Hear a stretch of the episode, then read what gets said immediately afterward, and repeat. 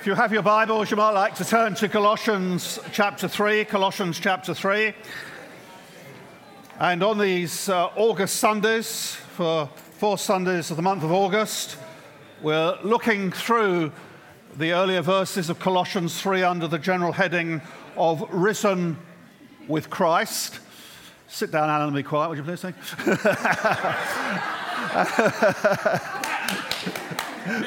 and uh, we, we, are, we, are a church, we are a church on two sites, and uh, what we're doing here, we're doing in parallel also at 502 in Ashley Road, and Matt Painter will be looking at exactly these same verses that we're looking at this morning, and we'll be kind of uh, preaching in parallel.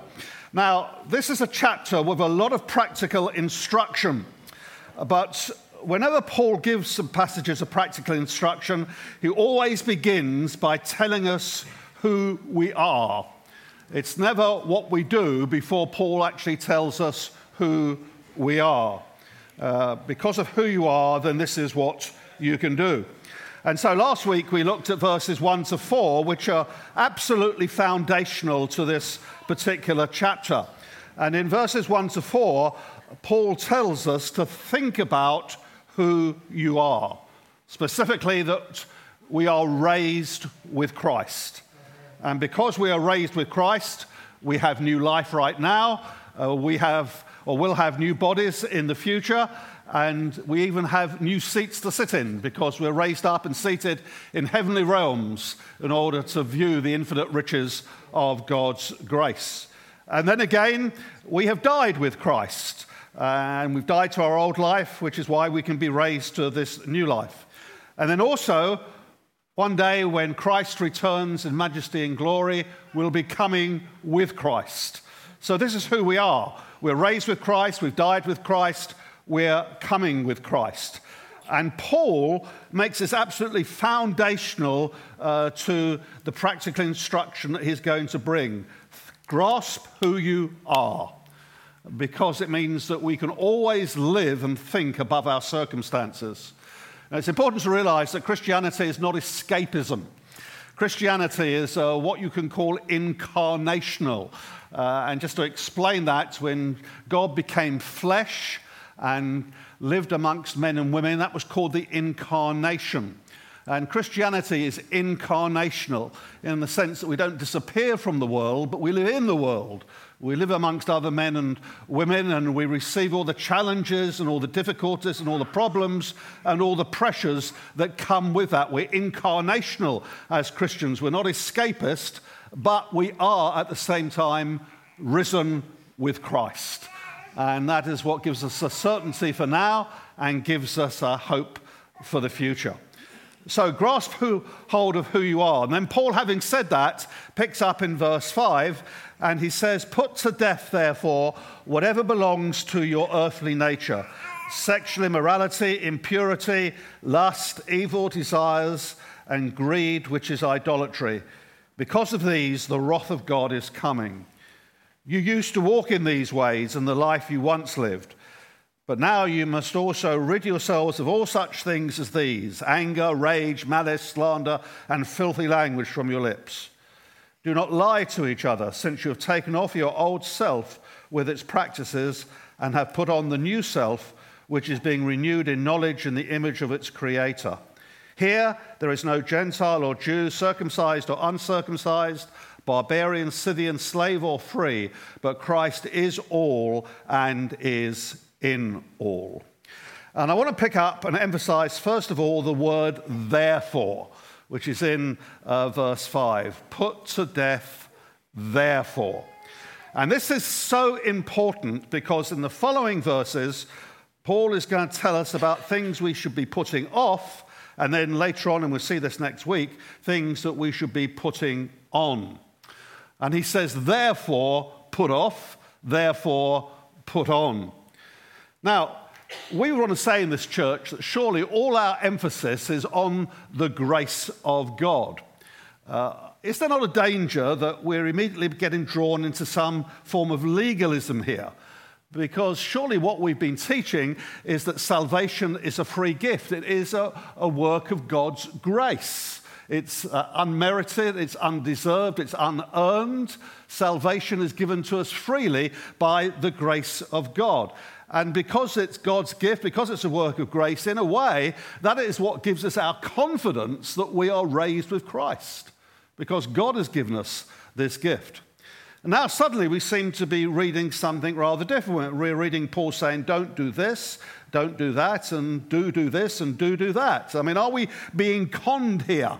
Uh, we're kind of invited to come to Jesus just as you are, that God accepts you just as you are. You cannot buy your salvation, you can't earn your salvation, you can't good, good work yourself into salvation. Come to Jesus as you are, God accepts you as you are. Uh, the unconditional love of God receives you just as you are. And then you cross the line of belief and you put your faith in Jesus Christ. And then you, hit, you get this. Well, here's the deal now. Don't do this, don't do that, don't do that. And suddenly, is that abundant life has become abundant rules? Now, let me just say something about what we call legalism. Legalism is where, by our own efforts and by our good works, we try to impress God by what we do. We're seeking to win His blessing, we're seeking to win His favor, and we try to do that by what we ourselves are doing or not doing. And probably at the same time, we're also seeking to fulfill the expectations that we think other people have got of us. Now, I have to say that over the years, there are fashions in legalism. It changes somewhat over the years. I think many years ago, there would have been a time when people would have felt that actually what you shouldn't do was wear makeup. You know, that would be something that would be displeasing to God. And that kind of fashion passed by, although I've maintained it myself, but nevertheless, that fashion did pass by. And, and then again, there would have been a time when people would have said, well, maybe you know, we shouldn't wear jewelry, that, that's, uh, you know, that wouldn't please God. Wendy Virgo, uh, wife of Terry Virgo, father figure of New Frontiers, she, she told a lovely story years ago. She said, as a, a young woman and as a young Christian, she was going down a, a high street and she was wearing a really big pair of dangly earrings. And as she walked down the high street, she saw, coming up the, the high street a very famous, well known Christian leader. And she panicked. What if he sees me in my earrings? And she fled into a shop and hid there until he passed by. Now, she said uh, years later, she realized he wouldn't have cared less about her earrings. But that's the kind of thing legalism does to you. You know, you've got to kind of fulfill the expectations that you think other people might have of you. And the times it would have been, you know, you shouldn't go to the cinema or that you shouldn't dance.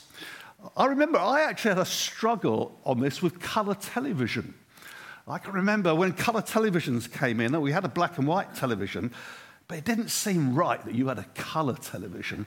I mean, that, and so, you know, God wouldn't be pleased with the fact that actually you, you had a colour television. He'd be pleased that you had a, a, black and white television, but if you could see it better in colour, he wouldn't be pleased with that. I mean, it's the kind of thinking you, you kind of got into with legalism.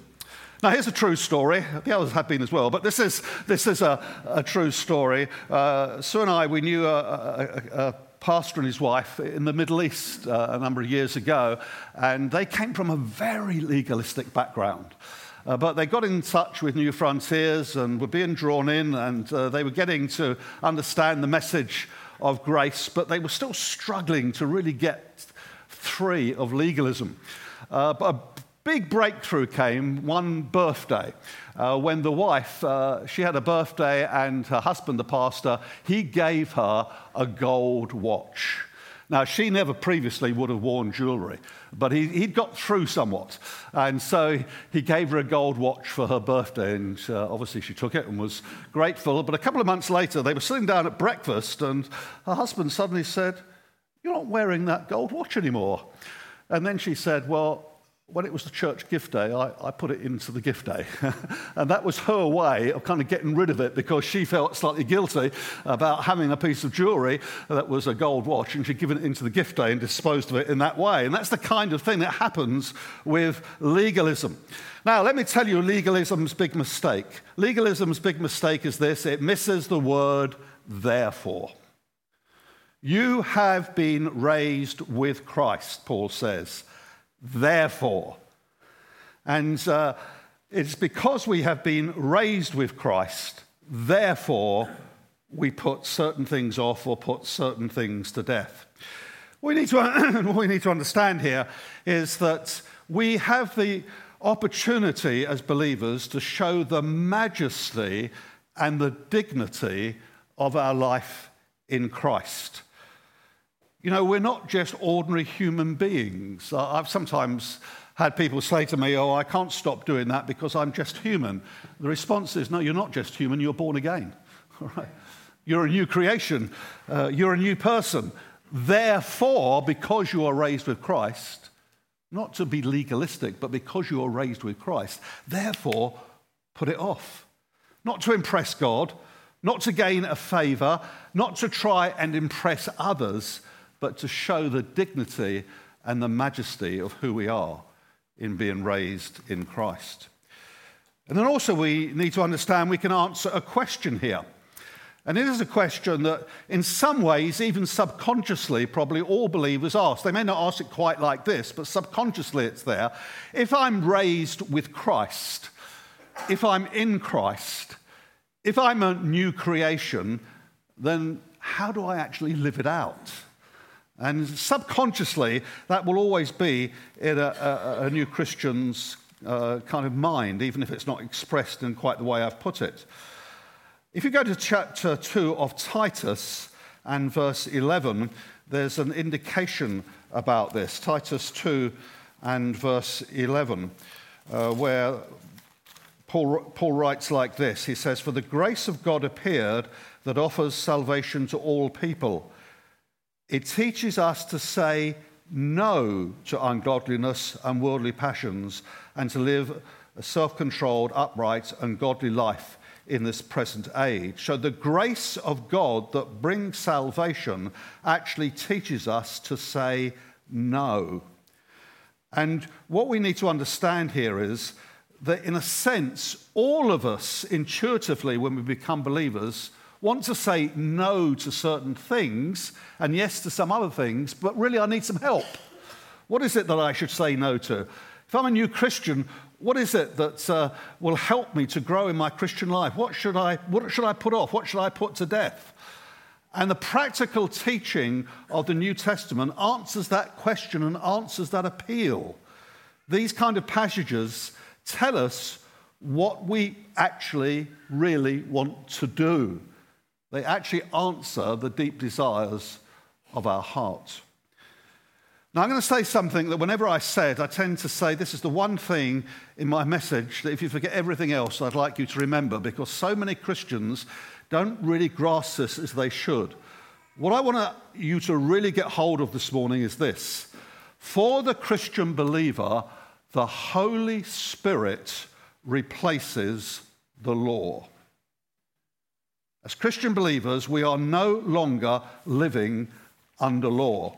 If you go to Romans chapter 7 and verse 6, there's a verse that spells this out absolutely, where Paul says, But now, by dying to what once bound us, we have been released from the law so that we serve in the new way of the Spirit and not in the old way of the written code. And I found over the years that you have Christians who get clear on the fact that you can't be saved by working the law. You can't do it by your own effort. You can't do it by your own achievement. You can't be saved by the law. But then, very often, you get the idea that you can be sanctified by the law. That having become a Christian, now you can live the law and you can be made holy and more like Jesus and sanctified by the law. And I want to say no to that on the basis of Romans chapter 7 and verse 6. Friends, we have died to the law. We're not meant to go back and marry the law again after we've been saved. We're divorced from the law. we we've died to the law because now we have the Holy Spirit. And it's the Holy Spirit that guards us and guides us in our behavior. But the Holy Spirit doesn't go, whee, anything goes. The Holy Spirit helps us, guides us. The Holy Spirit has authored the scriptures to show us what we actually deep down want to do. And so uh, we find again that uh, we are helped with this question of if I'm raised with Christ, how should I actually live it out? Which means that we can also demonstrate what we are, that we are raised with Christ. It's interesting in this passage that we're looking at here in verse 7, Paul says, You used to walk in these ways. Uh, talking about things like impurity, lust, and evil desires. He says, You used to walk in these ways in the life you once lived. Paul says, That's your old life. That's the way that you used to be. But actually, now you put that off because you were raised with Christ. And you go on even more strongly in verse 9. Paul says, Do not lie to each other, since you have taken off your old self with its practices and have put on the new self, which is being renewed in knowledge in the image of its creator. Will you please notice that Paul doesn't say, now that you are raised with Christ, take off your old self and put on the new self. He says, now you are raised with Christ, you have taken off your old self. You've already done it. Your old self is off, it's gone. And you've put on a new self because you're raised with Christ. Therefore, because that is what has happened, this is how you can now live. Perhaps the greatest verse in all this is Romans 6:11, where Paul says, "Consider yourselves dead to sin and alive to God." Wonderful. We're dead to sin, dead to the old life. We're now alive to God. Therefore, this is the way that we can live. Put in the way of an illustration. I've been a husband for over 50 years. Over 50 years ago, soon I got married. It was a, a, a, a, Christian service, but of course there was a legal part to it. We were legally married, so we've had a long legal marriage. But I tell you this however long it's been, however legal it is, it could still be a lousy marriage. My responsibility as a husband for over 50 years is to live up to what I am. I'm a husband, therefore, live like it. You can be a husband and not live like it. But if you are a husband, what you need to do is to live like it. And that then contributes to a happy marriage. We're raised with Christ. That's what we are. Therefore, live up to it and that will help to make you a happy Christian. Raised with Christ. Therefore, put to death, put off. If you're a believer here this morning, there is a therefore on your life. You're raised with Christ, therefore. Okay, let's go on to what it is that we should put off. And we're going to deal very quickly here with four things. And the first thing that we have to put off is there in verse 5. And Paul says, Put to death, therefore, put off, therefore, whatever belongs to your earthly nature sexual immorality, impurity, lust, and evil desires. So, what we are to put off is sexual immorality. So, Paul begins with sex. Well, he would, wouldn't he? But you need to note here, Paul does not, does not, does not say put sex to death. He says put to death sexual immorality. And he uses words that cover things like sex outside of marriage, pornography, and sexual abuse. Put those things to death. The Bible is not against sex. The Bible never says put off sexual desire. Sexual desire is not wrong. We need it, or soon there will be no people. I've read and heard reports that in Japan, less and less people are having sex because they're so dedicated to their mobile phones and their gadgets and their iPads and uh, their laptop computers. Then they're so into that, they're having less and less sex. If it goes on like this, the only thing that will be left in Japan in a generation's time will be iPads, mobiles, and laptop computers. All right, you need to have sexual desire. And the Bible is, uh, is wonderful in the way it teaches about sex, I think. It says celebrate sex. Some wonderful verses in uh, Song of Songs. Let me just read a, a couple to you. Song of Songs, chapter 2, verse 8. Listen, my beloved. Look, here he comes. This describes your husband, ladies, in the morning, leaping across the mountains, bounding over the hills. My beloved is like a gazelle or a young stag. Look, there he stands behind our wall, gazing through the windows, peering through the lattice. My beloved spoke and said to me, Arise, my darling and my beautiful one, come with me. That is not come with me, we're going to Marks and Spencer's, okay?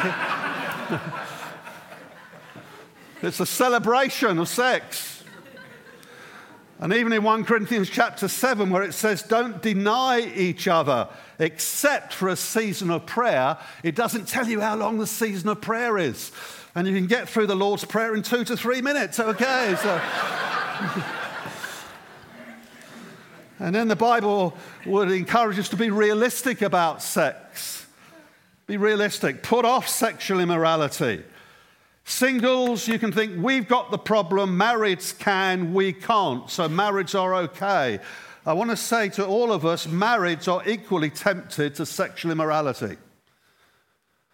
So when I read OK and uh, magazine, which I do in the dentist when I'm there, uh, I see these, or Hello magazine, I vary between the two. Uh, I see these articles on celebrities that have just got married, and they're beautiful people. And you think, wow, you know, what a beautiful looking couple. You know, they got married, wonderful. And a few years later, you find out that one of them's having adultery with somebody else. You know, it's just, just there in, in the world scene. You know, what seems to be the perfect marriage of beautiful people, how quickly it breaks down. Impurity can come through looking at the wrong magazines or getting onto the wrong sites on the internet. And marriage can do that, I can assure you.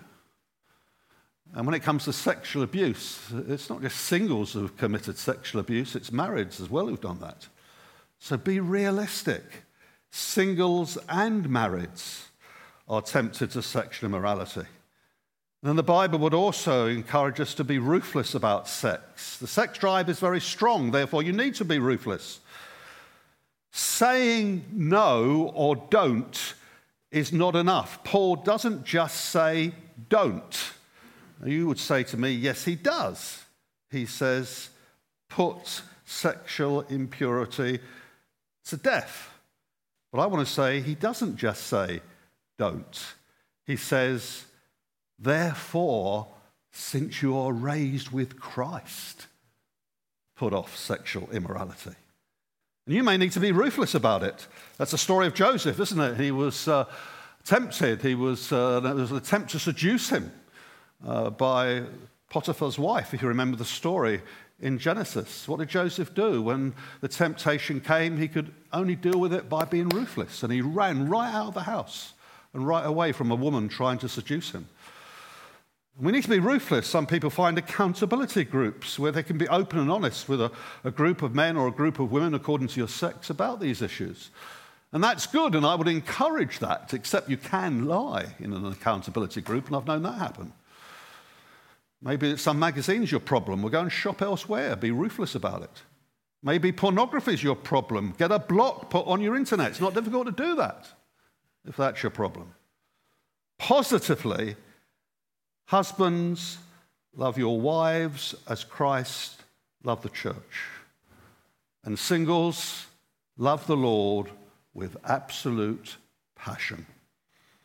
Put off sexual immorality, not put off sex but because you're raised with Christ, therefore, put off sexual immorality. Also, put off greed.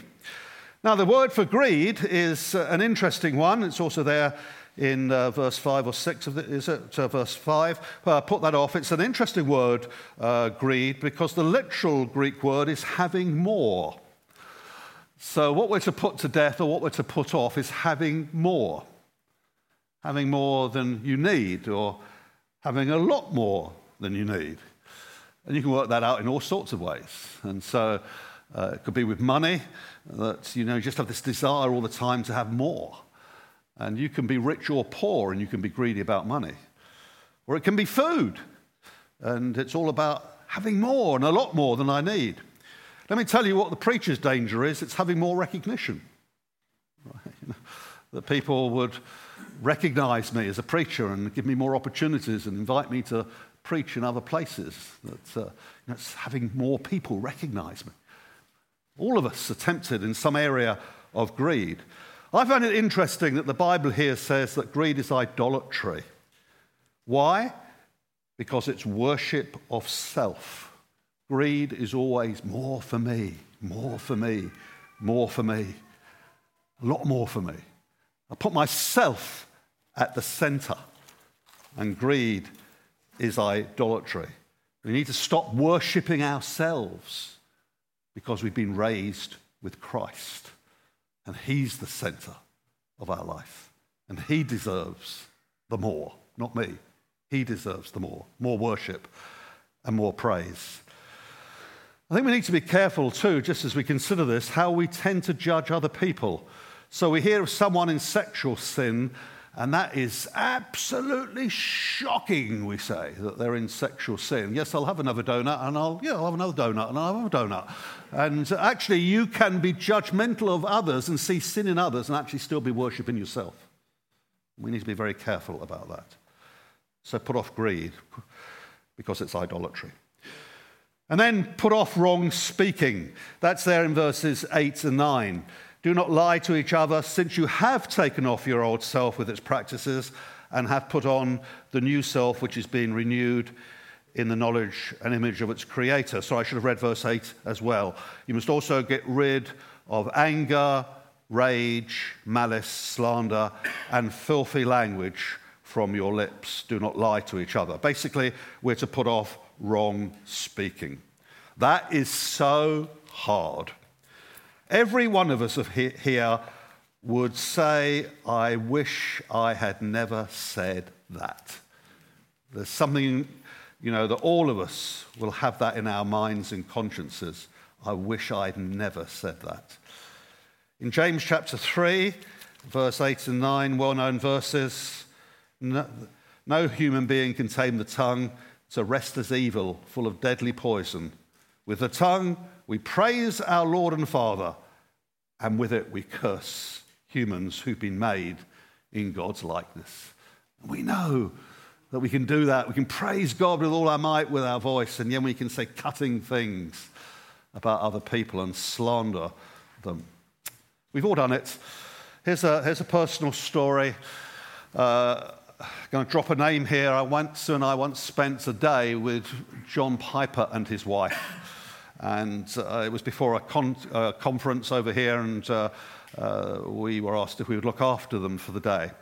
And uh, we, I decided at some point during the day to take them up into the church building where the conference was being held to show John Piper where he was speaking the next day.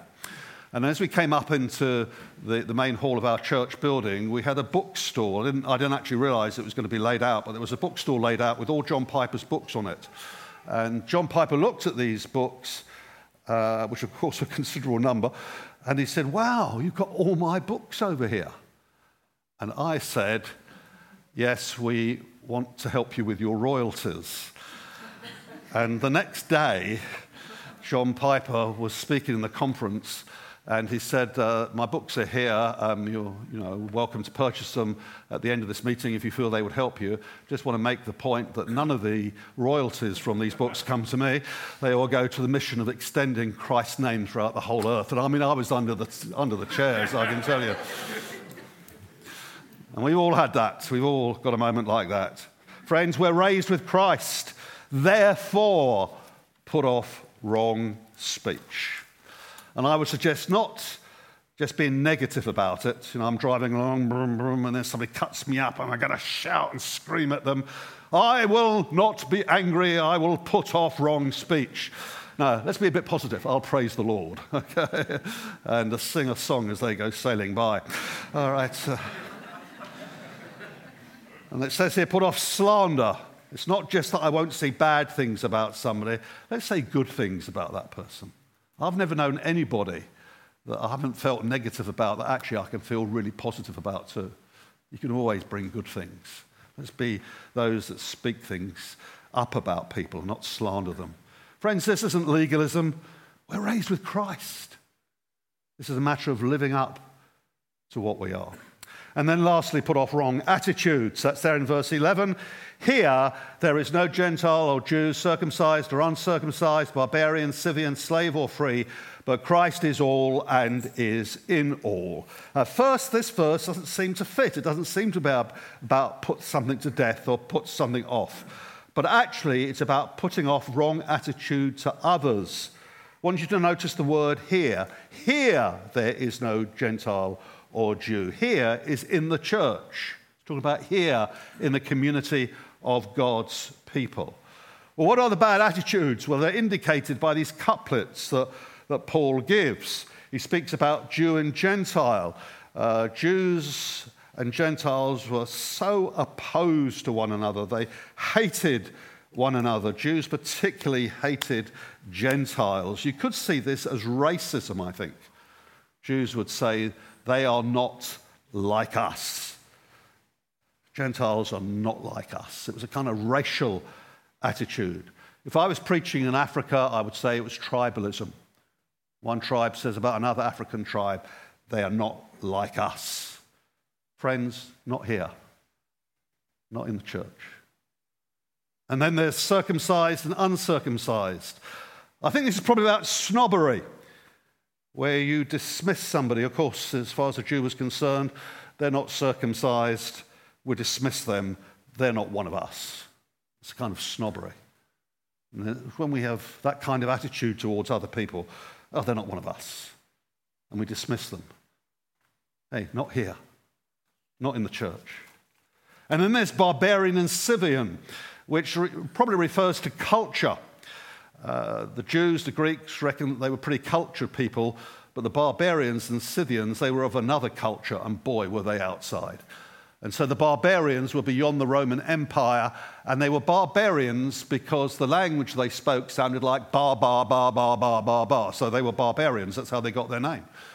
But the Scythians, oh, think of the barbarians being bad, but the Scythians, you know what? They never even washed themselves. They were just filthy, dirty people.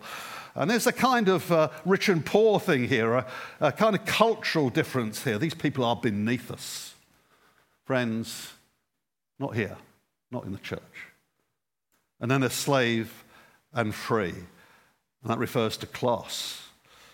Uh, I suppose if I was in India, I have done and I would do, I'd refer this to the caste system, which is still endemic in India. They're not of, not of our not of our caste. They are different to us. It's that attitude. Friends, not here, not in the church. Why? Because we're raised with Christ.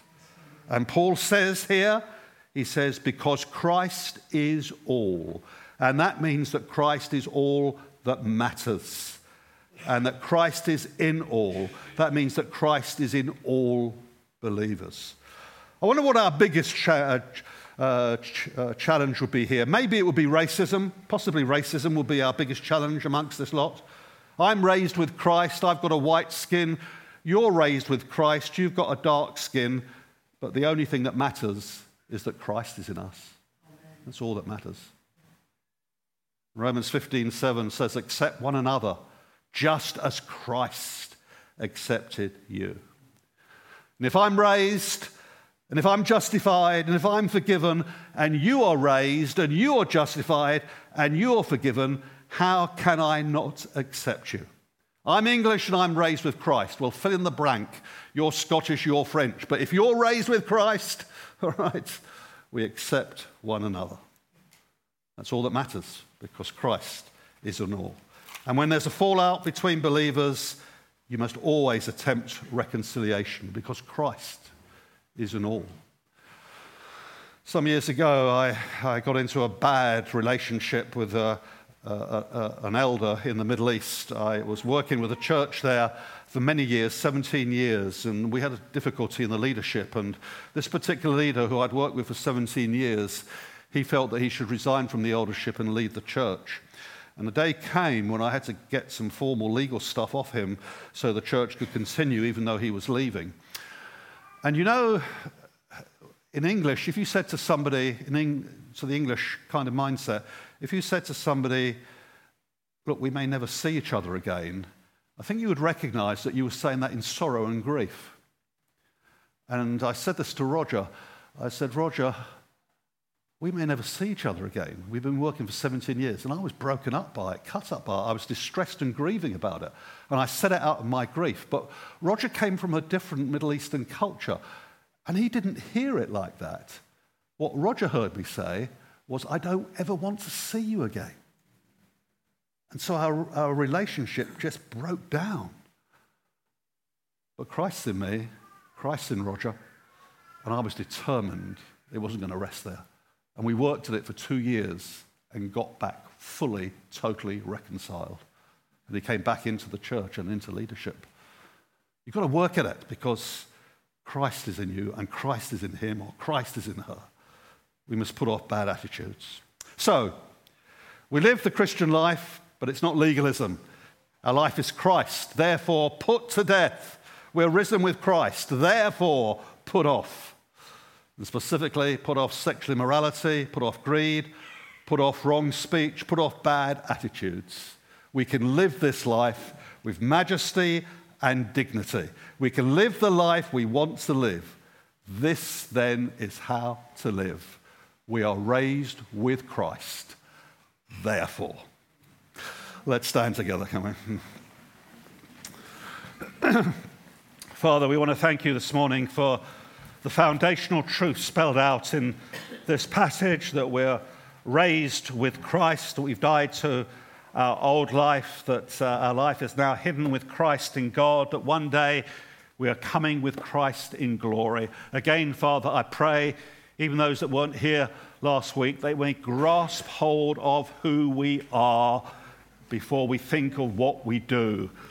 And Father, we so often want to rush straight to what should we do. But Father, the glorious thing is what we are, that we're raised with Christ.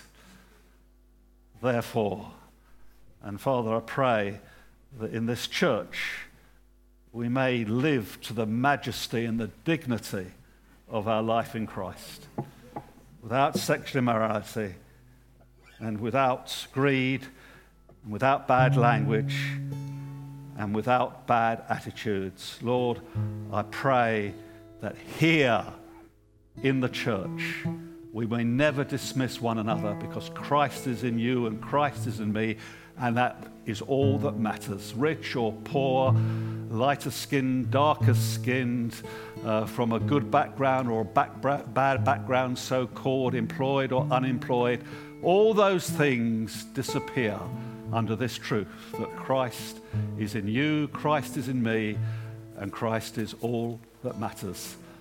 Build us, Lord, as a faithful community to live to the praise of your glory. We're raised with Christ. Therefore, amen.